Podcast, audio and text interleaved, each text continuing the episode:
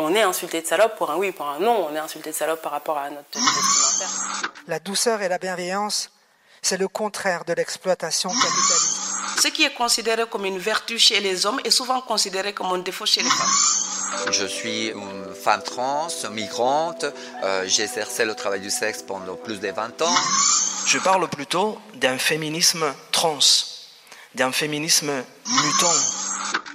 Bienvenue dans Lezboratoire, une émission feel good et pas du tout anxiogène, avec une anecdote moléculaire, une lecture expérimentale, un portrait sans souffrance animale, un coup de gueule explosif, un slam atomique. Et pour finir, une pandémie de bonnes idées dans notre conversation de fin. Aujourd'hui, euh, on est dans un format un peu spécial, c'est le format vacances, donc euh, vous allez voir le format de l'émission change un tout petit peu. Dans le studio, il y a Alex et moi. Et c'est tout. Le meilleur. Hélène Fros fait sa chronique à distance et Ariane à distance dans le temps et l'espace. Et ben moi, c'est Alex. Euh, qui je suis ben, Je suis euh, une meuf trans, non-binaire, je suis bi, ascendant euh, goudou. Euh, et puis, qu'est-ce que je peux dire d'autre euh, Je ne sais plus, je suis issu d'un milieu populaire. Et puis, voilà. Et moi, c'est Hélène, euh, femme cis, blanche, euh, issue de la classe moyenne, lesbienne. Et voilà.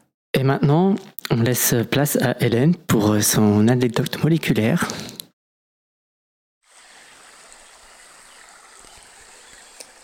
Chers auditeurs, bonsoir. Ceci n'est pas une chronique.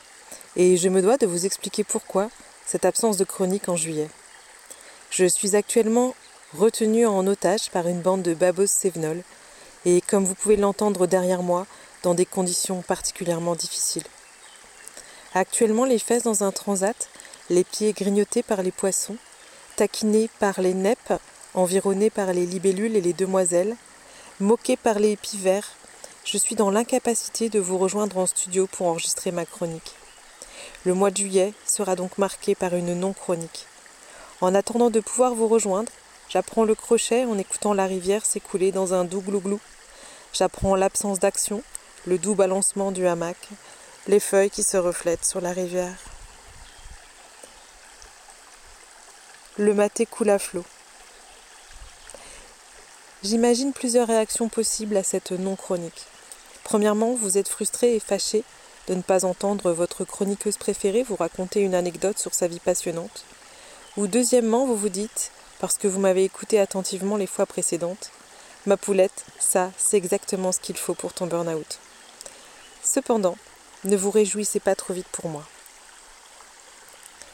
La moitié de la population de cet endroit est composée d'amis bienveillantes et attentives, et entre une bière brassée sur place et un cocktail au rhum, je sens que le piège se referme inexorablement sur moi. Je pense, chers auditeurs, que vous commencez à comprendre où je veux en venir. Cette absence de chronique est un message d'adieu. Je ne pourrai jamais quitter cet endroit, ce creux de forêt traversé par deux rivières. Revenir à Amiens me tuerait à coup sûr. C'est donc sur cette note triste que je vous laisse en totale empathie avec mes chères lesborateuristes restées sur Amiens, qui auront bien du mal, je pense, à ne pas quitter le studio en courant pour venir me rejoindre.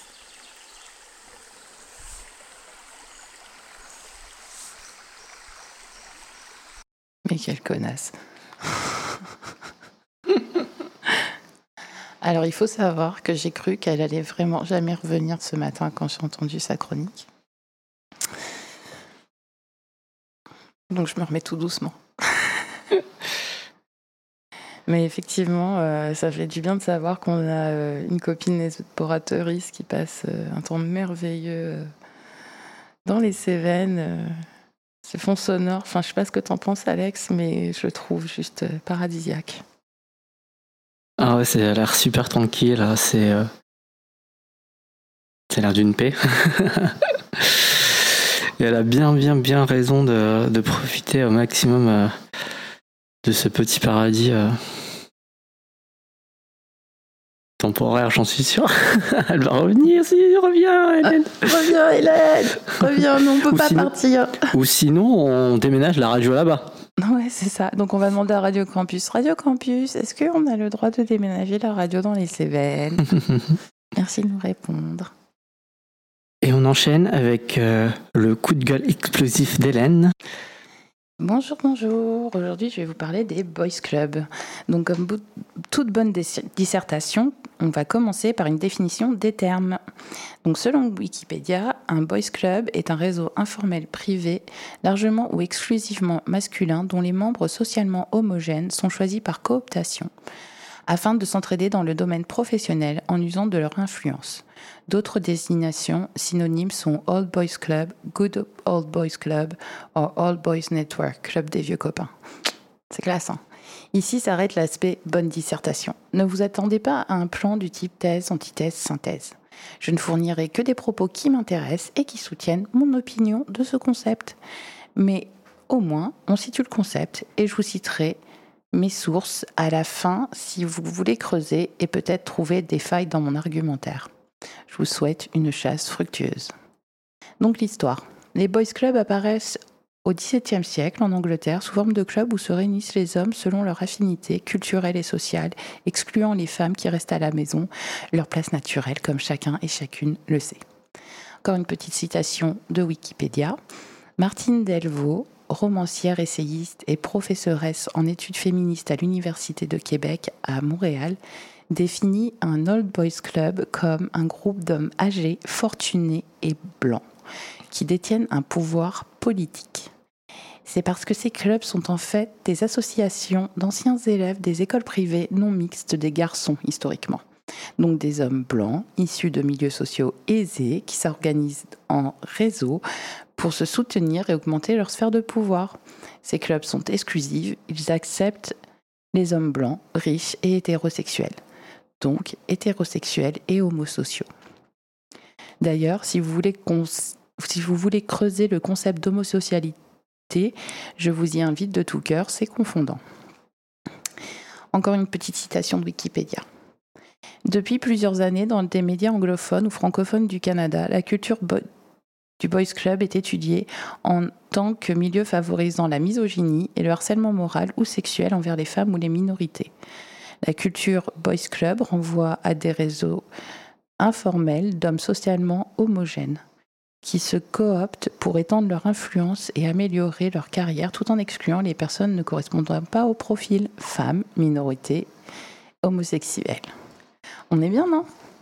Moi, ça me rappelle notre société en, en entier. Parce que, ouais, hyper dur, ces boys clubs.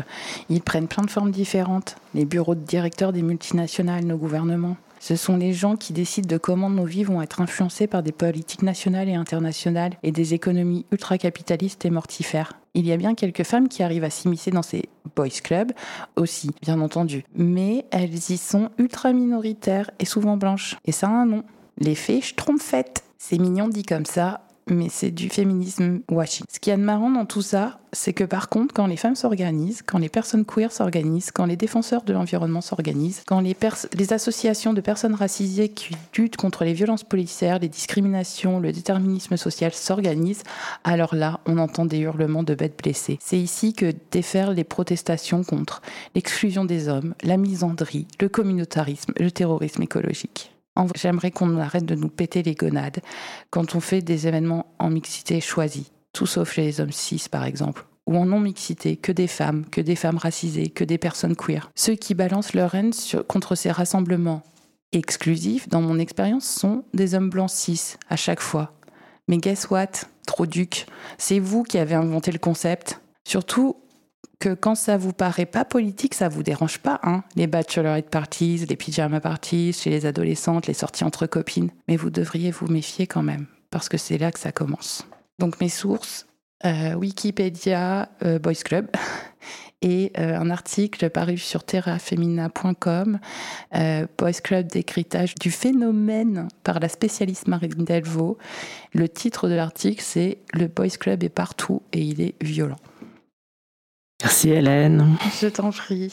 Je me... C'est marrant parce que je lis ça et je me sens pas, euh, je me sens pas enragée alors que quand je l'ai écrit, euh, okay. C'est vraiment un truc qui m'énerve. Je, tu sais, je me rappelais de trucs euh, comme euh, les, les événements organisés par les bavardes euh, en mixité choisie, c'était... Ouais, il y avait mixité choisie, euh, euh, sans mexis. Mm-hmm. Mm-hmm. Ou des festivals auxquels j'ai assisté, euh, écoféministes, avec des, euh, des parties euh, du festival euh, aussi en mixité choisie. Et euh, de, à chaque fois, à chaque fois que j'en ai parlé de ces choses-là, à chaque fois, il y a toujours eu un, un mec, cis, blanc, qui me fait euh, « Ouais, mais vous vous rendez pas compte euh, à quel point c'est excluant, euh, vous parlez de discrimination, mais vous vous discriminez. Euh, ouais, mais gars, euh, nous, enfin, quand on fait ça, on... » On détruit pas la planète, euh, on n'écrase pas les autres. Euh, enfin, tu vois. Ouais, c'est sûr qu'il y a une double euh, sentence un peu euh, où euh, c'est ok, nous, quand, quand c'est pas politique, euh, de faire des, des rendez-vous où en fait c'est quand même politique parce qu'il y a des choses qui se passent sur euh, comment on agit et tout ça.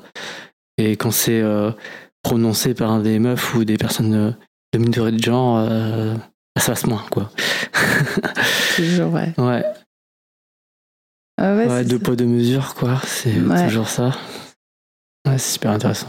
Il y a, il y a quelque chose qui émerge aussi un peu de, des mouvements queer, c'est que maintenant, enfin, la norme, ça devenait un petit peu à, à sans mexis.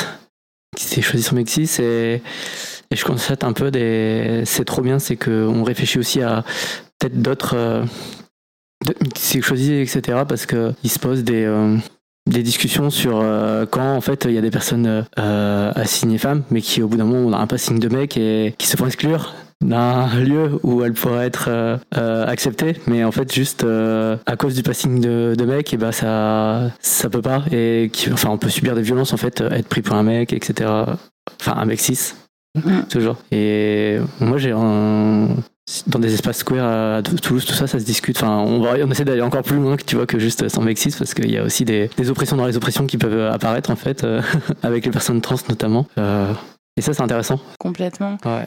Euh, j'ai envie de parler de deux trucs quand tu dis ça. Je, déjà, j'ai été à un fest, bah, de festa, festival écoféministe dont je parlais tout à l'heure, où euh, on nous a rappelé plein de fois que euh, bah, faites gaffe en fait, parce que là, peut-être que vous êtes en train d'exclure quelqu'un qui est effectivement euh, qui passe euh, pour mec, mais mm-hmm. euh, si la personne est rentrée, si la personne est sur les lieux, c'est euh, d'abord demandez-lui, enfin si vous avez un doute, d'abord demandez-lui avant de l'agresser, et ça nous a été répété tous les jours, et, des, et à la fin c'était, mais même pas demander en fait, parce que nous les organisateurs, on a vérifié qui est là, donc calmez-vous en fait. Et euh, deuxièmement, bah...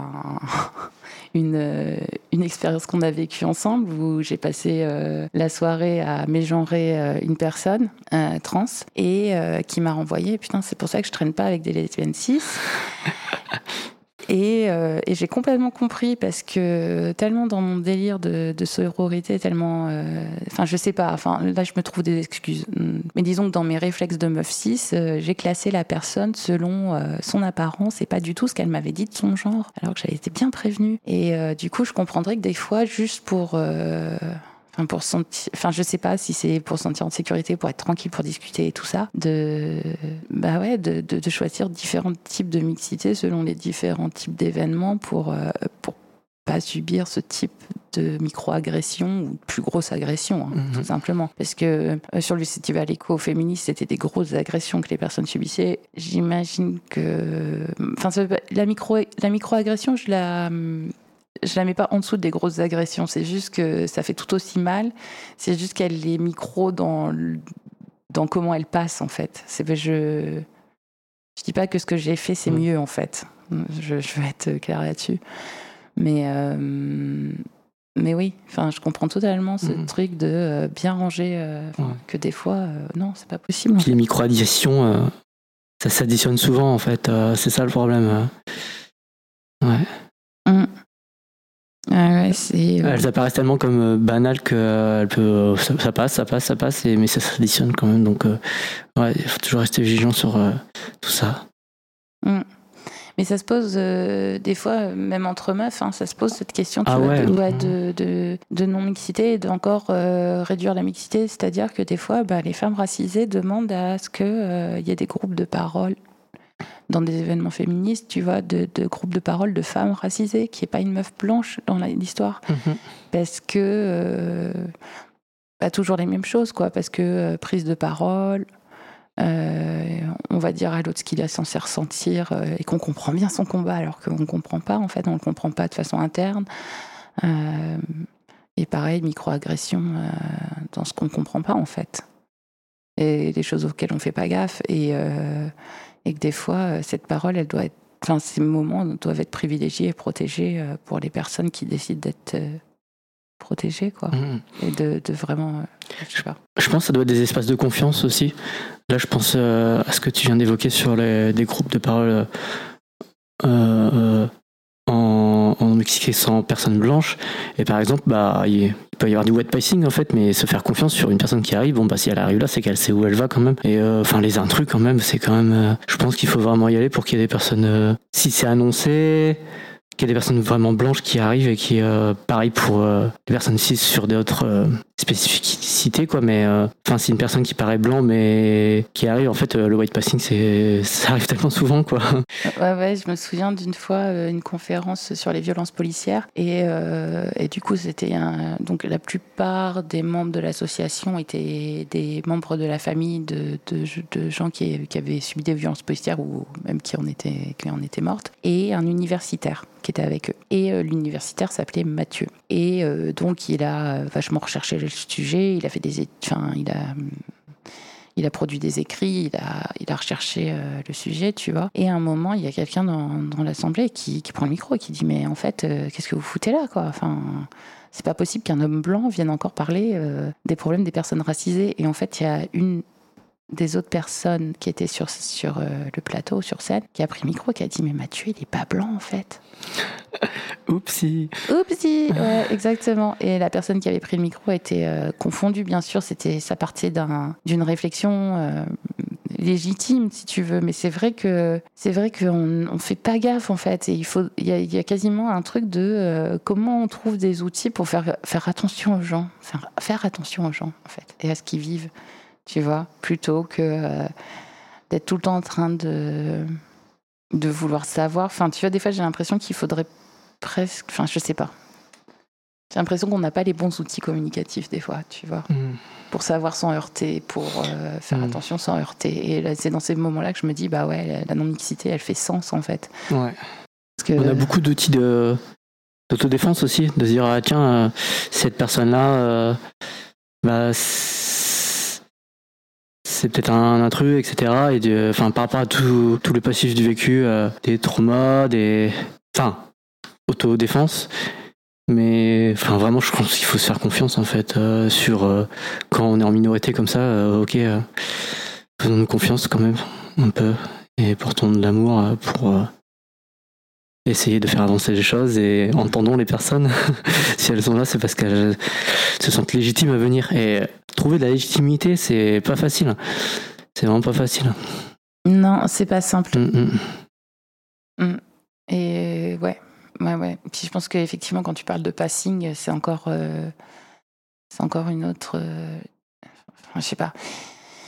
Il y a tout ce questionnement de comment t'abordes l'autre, en fait. Mais t'as raison. J'imagine que plus, plus tu, tu te laisses guider par l'amour et la confiance, euh, moins tu feras de bêtises, quoi. Et mais après, euh, ouais, effectivement, si la personne arrive dans ce cercle, c'est que sûrement elle se sent légitime d'y être. Et, et du coup, vous faites comment quand vous avez un doute ? Est-ce que ça arrive que vous ayez un doute et comment vous faites ?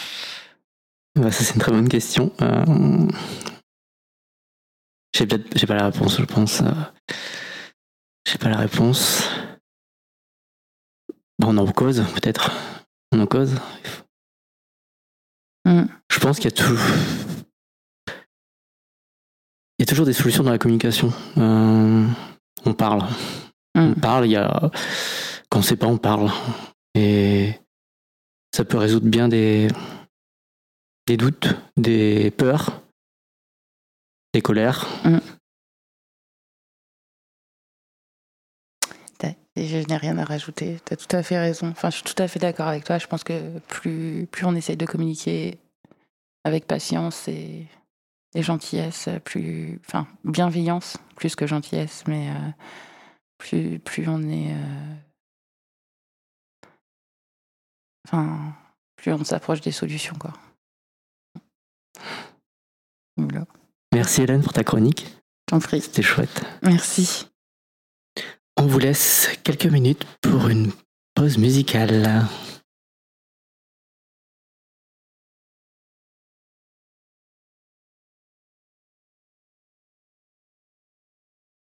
Et nous sommes toujours sur Radio Campus Amiens quatre-vingt-sept point sept dans l'émission Lezboratoire. Et maintenant, place à la lecture expérimentale d'Alex. Alors, je vais passer un peu le contexte. Euh, je feuillette depuis quelque temps un recueil de poésie que m'a prêté une copine qui s'appelle euh, Anthologie douteuse de deux mille dix à deux mille vingt. Et c'est un recueil de textes, euh, poèmes, euh, brûlants, sexuels, politiques, euh, qui a été auto-édité par euh, Elodie Petit et Marguerin Lelouvier, deux personnes queer. Et c'est assez euh, riche, euh, brûlant. Euh, et de temps en temps, bah, je me dis, il y a des textes qui me, m'inspirent. Et je, je fais le choix de, de les lire ici à la radio. Là, j'ai, je vais vous lire un extrait.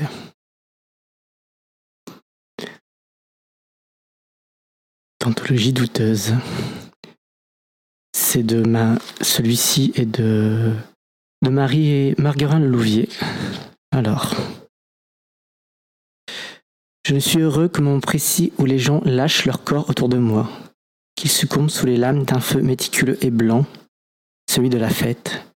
Des coulées d'alcool, de produits chimiques, des métros qui repartent à sept heures quand tes enjambées sont immenses, qu'elles sont le vent.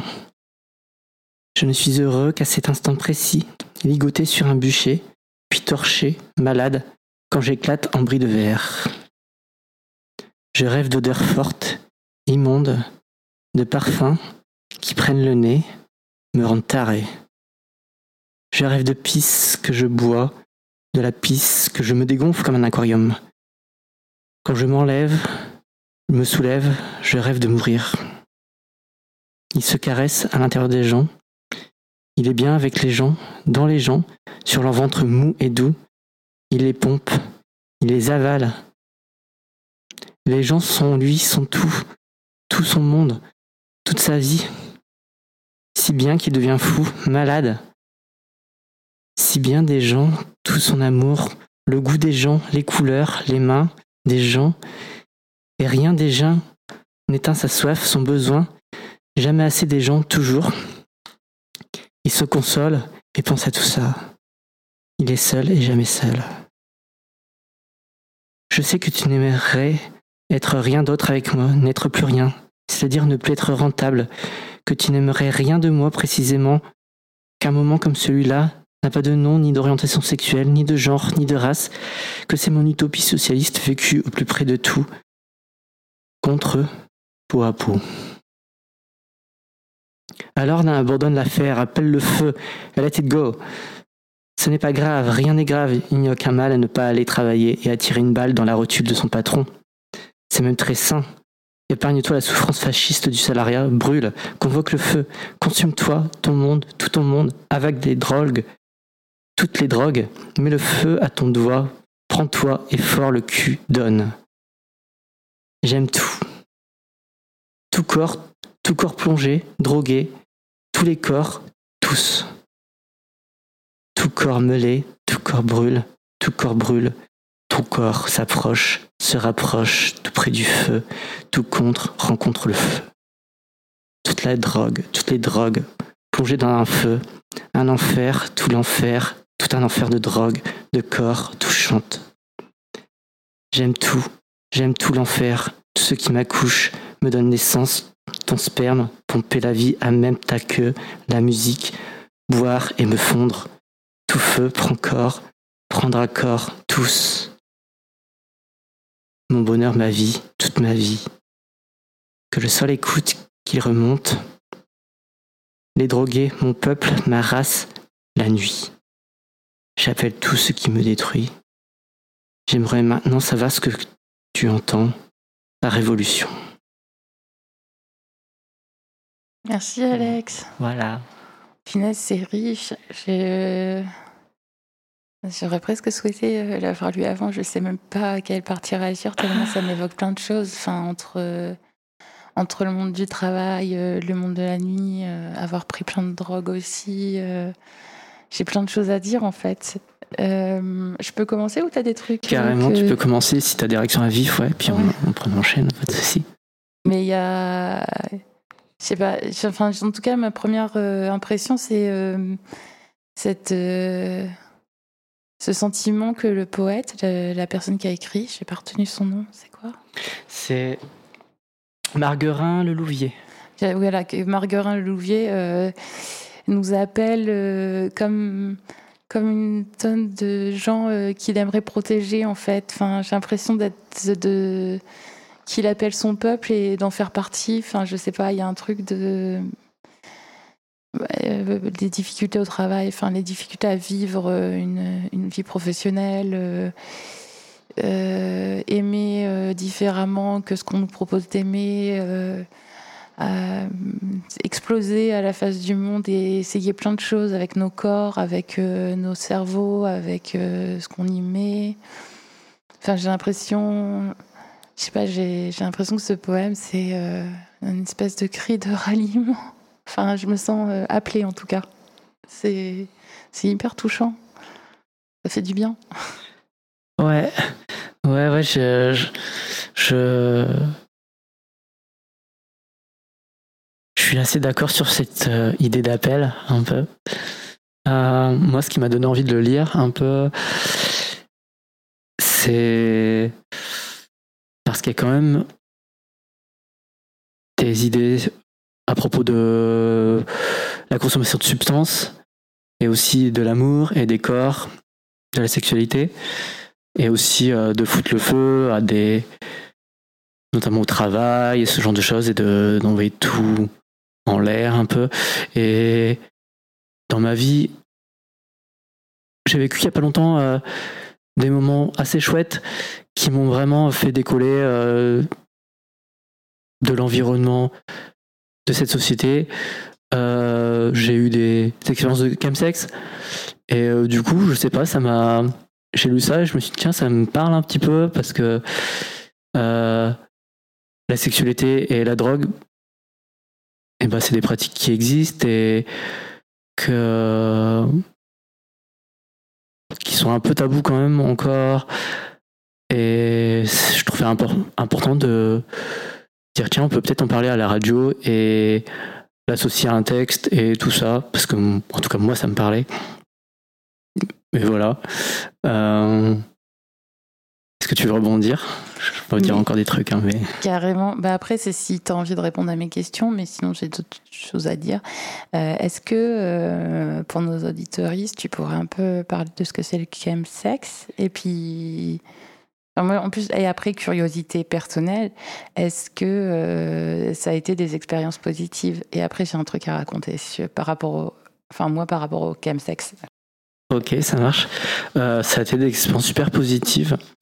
Euh... Parce que déjà, au, au niveau du produit, bah, c'était euh, de la M D M A. Du coup, c'est un... une drogue euphorisante. Euh... Dans un espace super safe, on était juste deux et euh, à écouter nos envies tout en consultant euh, nos consentements et euh, un espèce de petit cocon. Euh, voilà.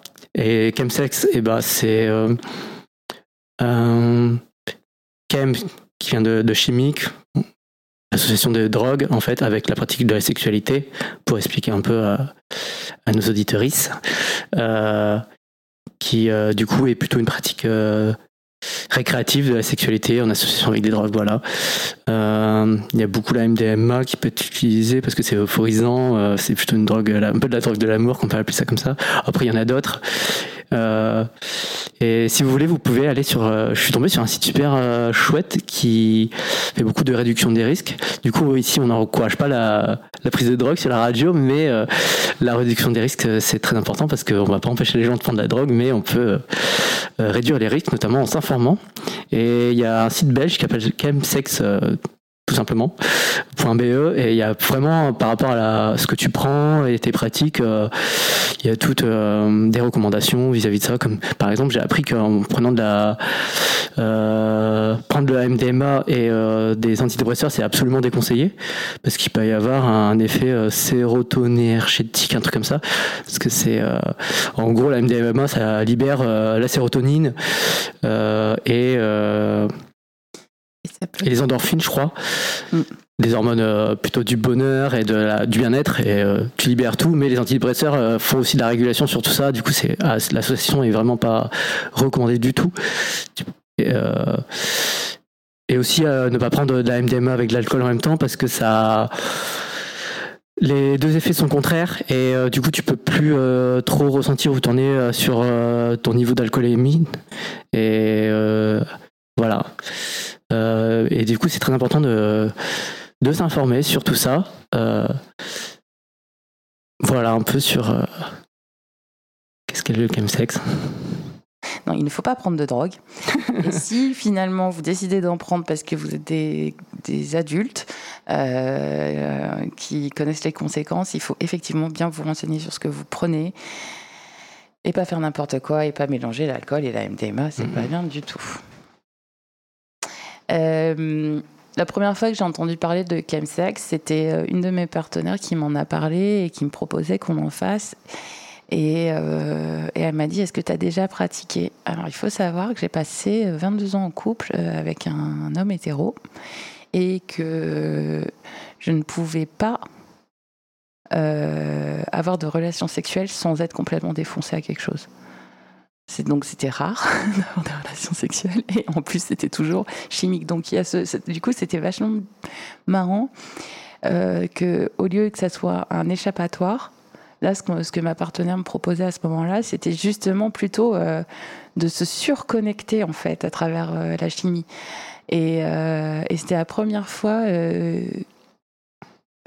que pour moi l'association des deux pouvait euh, en fait être un truc positif. Donc c'est un, c'est un concept que j'ai découvert en décembre dernier, et j'étais là, ah, ah bon, ok. J'ai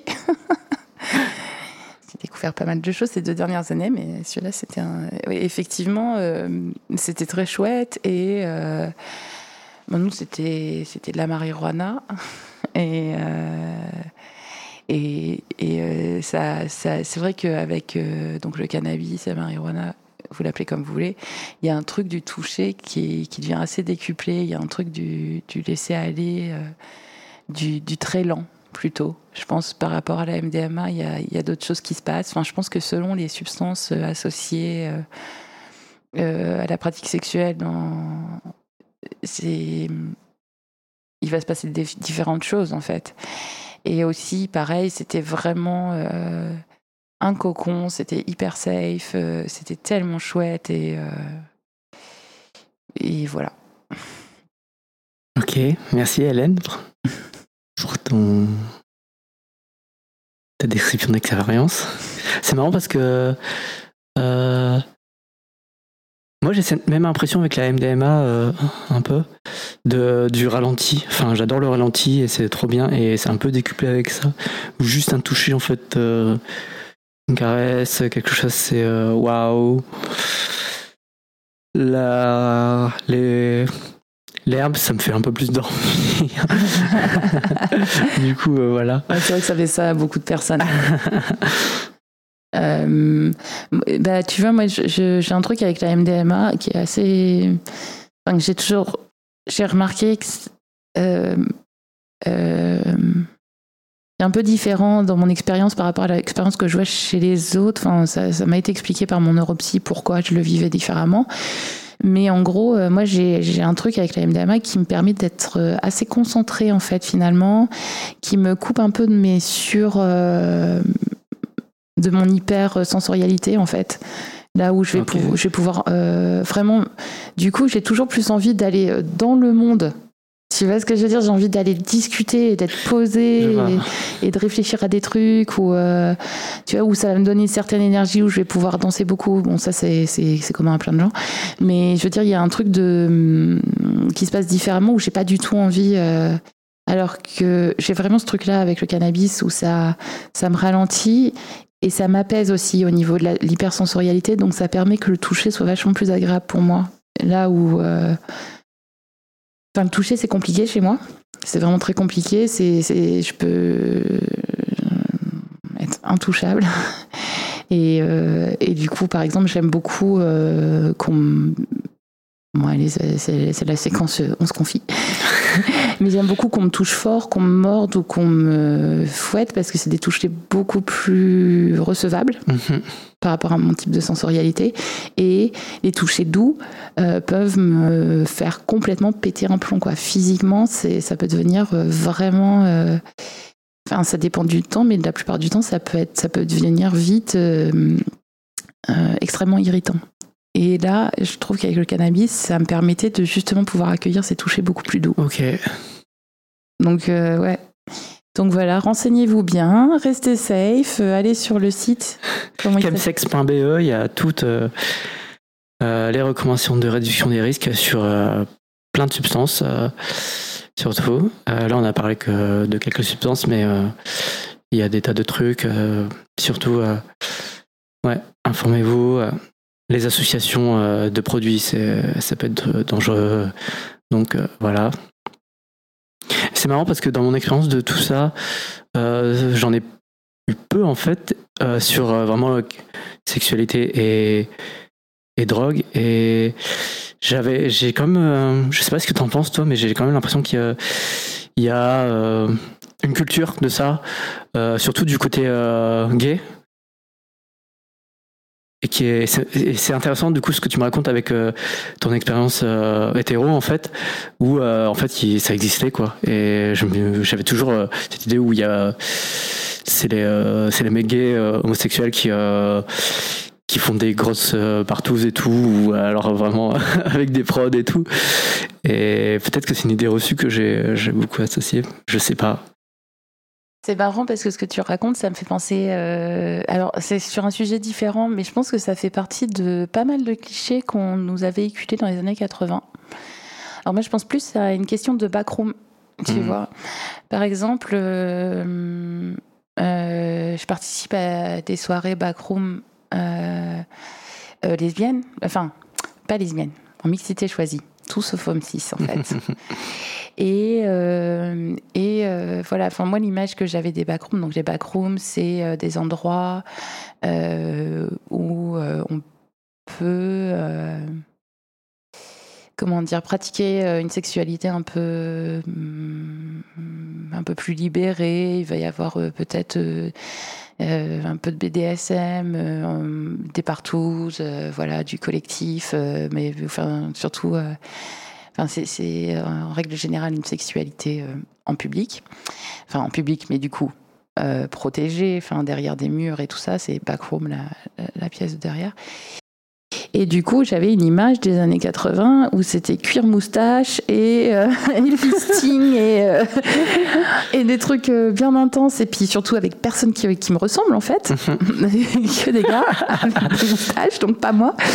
Et, euh, et depuis que, que je participe aux, aux soirées de, de ce groupe, euh, donc euh, les, les deux personnes qui organisent ça sont, sont des femmes lesbiennes.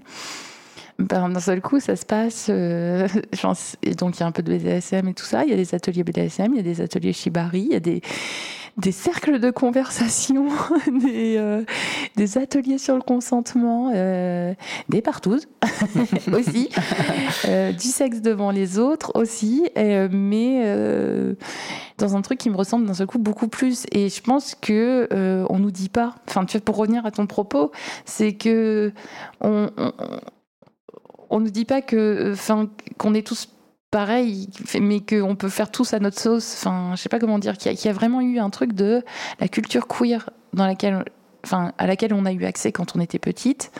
C'était vraiment la culture mec gay. Ouais.